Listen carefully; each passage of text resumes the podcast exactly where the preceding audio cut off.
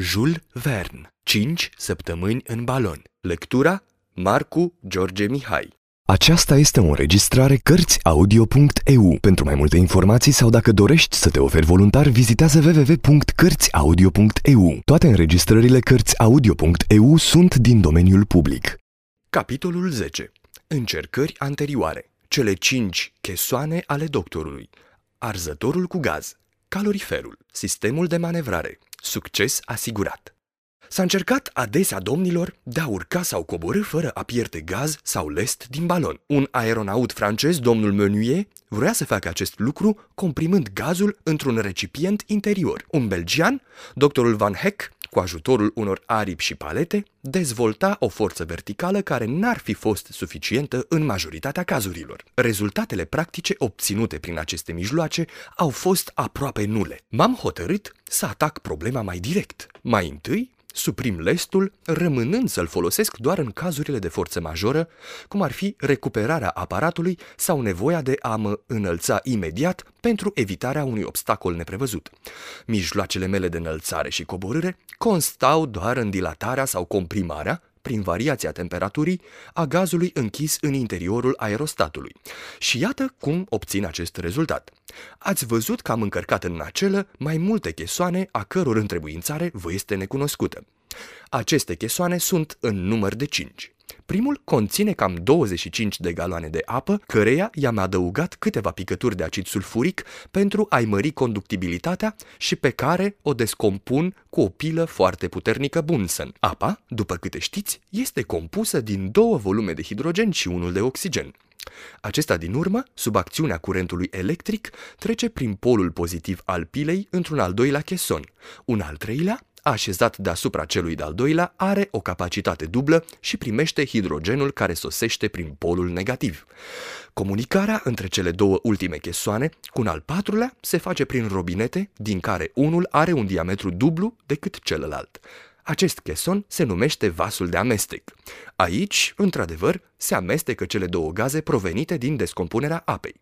Capacitatea acestui vas de amestec este de aproape 41 de picioare cubi. În partea superioară a acestui vas se află un cilindru din platină înzestrat cu un robinet. Cred că ați înțeles deja, domnilor. Aparatul pe care vi l-am descris este un arzător cu oxigen și hidrogen, a cărui căldură o depășește pe cea a focului din forje. După ce v-am explicat toate acestea, vă voi prezenta cea de-a doua parte a aparatului. Din partea inferioară a balonului, care este închis hermetic, ies două țevi aflate la mică distanță una de alta. Una pornește din straturile superioare de hidrogen, cealaltă din partea de mijloc. Cele două țevi au din loc în loc articulații puternice de cauciuc care le permit să reziste oscilațiilor balonului. Ele coboară până la nacelă și intră într-un ultim cheson de fier de formă cilindrică numit vas de încălzire. Acesta este închis la cele două capete cu două capace groase din același metal. Țeava, care pornește din partea inferioară a balonului, intră în acest cheson cilindric prin discul de jos, pătrunde în interior și ia forma unei serpentine helicoidale, ale cărei arcuri suprapuse ocupă aproape toată înălțimea chesonului. Înainte de a ieși, serpentina intră într-un mic con, a cărui bază concavă, în formă de calotă sferică, este îndreptată în jos. Prin partea de sus a acestui con este cea de-a doua țeavă care, cum v-am mai spus, ajunge în straturile superioare ale balonului. Calota sferică a primului con este făcută din platină, pentru a nu se topi sub acțiunea arzătorului, căci acesta este plasat pe fundul cutiei de fier, în mijlocul serpentinei helicoidale și extremitatea flăcării sale va atinge ușor această calotă. Știți, domnilor, ce este un calorifer destinat încălzirii apartamentelor. Știți cum acționează. Apa din instalație este forțată să treacă prin niște conducte care străbat un cuptor și se întoarce în apartament având o temperatură mai mare. Or, ce v-am descris până acum nu este de fapt decât un fel de calorifer. Mai exact spus, ce se întâmplă? Odată arzătorul aprins, hidrogenul din serpentină și din conul concav se încălzește și urcă repede prin țeava care îl duce în partea superioară a aerostatului. În golul ce se creează, pătrunde gazul mai rece din partea inferioară a balonului, care se încălzește la rândul lui și este continuu înlocuit. Se stabilește astfel, prin țevi și serpentină, un curent foarte rapid de gaz care iese și se întoarce în balon, încălzindu-se neîncetat. Ori, Gazele își măresc volumul cu a 480-a parte din aceasta la fiecare grad de căldură. Dacă măresc temperatura cu 18 grade, hidrogenul se va dilata de 18 pe 480 de ori sau cu 1674 picioare cubi, astfel că va deplasa mai mult aer, ceea ce va mări puterea sa ascendentă cu 160 de livre. Asta corespunde cu aruncarea aceleiași cantități de lest peste bord. Dacă măresc temperatura cu 180 de grade, gazul se dilată de 180 pe 480 de ori. Va deplasa, deci, 16.740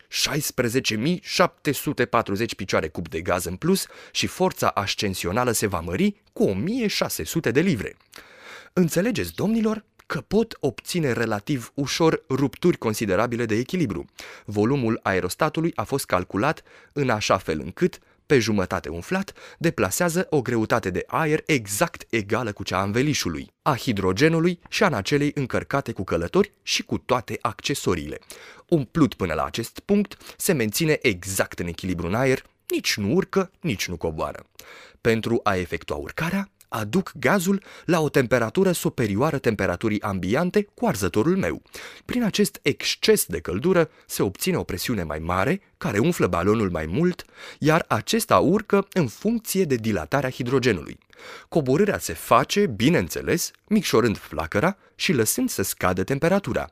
Urcarea va fi așadar, în general, mai rapidă decât coborârea, ceea ce e foarte bine, căci eu nu am deloc interesul să cobor rapid, ci, din contră, doar urcând rapid pot evita obstacolele. Pericolele sunt jos, nu sus. De altfel, cum v-am mai spus, am o anumită cantitate de lest care îmi va permite să urc și mai repede dacă va fi nevoie. Supapa situată în partea superioară a balonului, nu este doar o supapă de siguranță. Balonul păstrează aceeași cantitate de hidrogen. Variațiile de temperatură produse în acest mediu de gaz închis sunt de ajuns pentru toate mișcările de urcare și coborâre. Acum, domnilor, ca detaliu practic, mai adaug următoarele.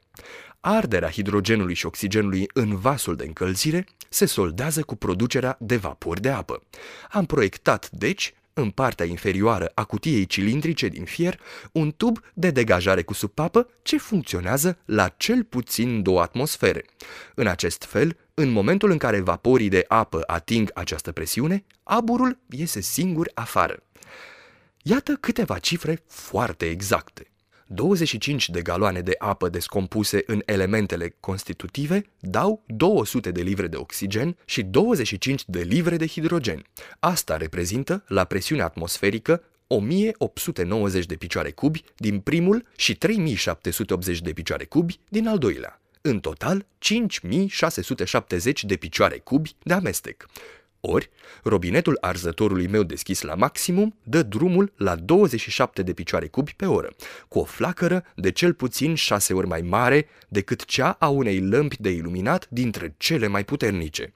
În medie, așadar, pentru a mă menține la o mică înălțime, nu voi arde mai mult de două picioare cubi pe oră. Cele 25 de galoane de apă nu reprezintă decât 630 de ore de navigație aeriană sau ceva mai mult de 26 de zile. Deoarece pot coborâ când vreau, ca să-mi împrospătez provizia de apă, călătoria mea poate avea o durată nelimitată. Iată secretul meu, domnilor. Este simplu și ca orice lucru simplu, va reuși dilatarea și contractarea gazului din aerostat. Iată procedeul meu, care nu are nevoie nici de aripi stânjenitoare, nici de motor mecanic. O instalație în genul celei de calorifer pentru schimbările de temperatură. Un arzător pentru încălzirea gazului sunt lucruri ușoare și care nu incomodează. Prin urmare, cred că am reunit toate condițiile serioase ale succesului. Astfel își termină doctorul Ferguson discursul și fu aplaudat din tot sufletul. Nu exista obiecții, totul fusese prevăzut și soluționat. Totuși, spuse comandantul, încercarea poate deveni la un moment dat periculoasă. Nu are importanță, răspunse simplu doctorul, dacă se poate pune în practică. Sfârșitul capitolului 10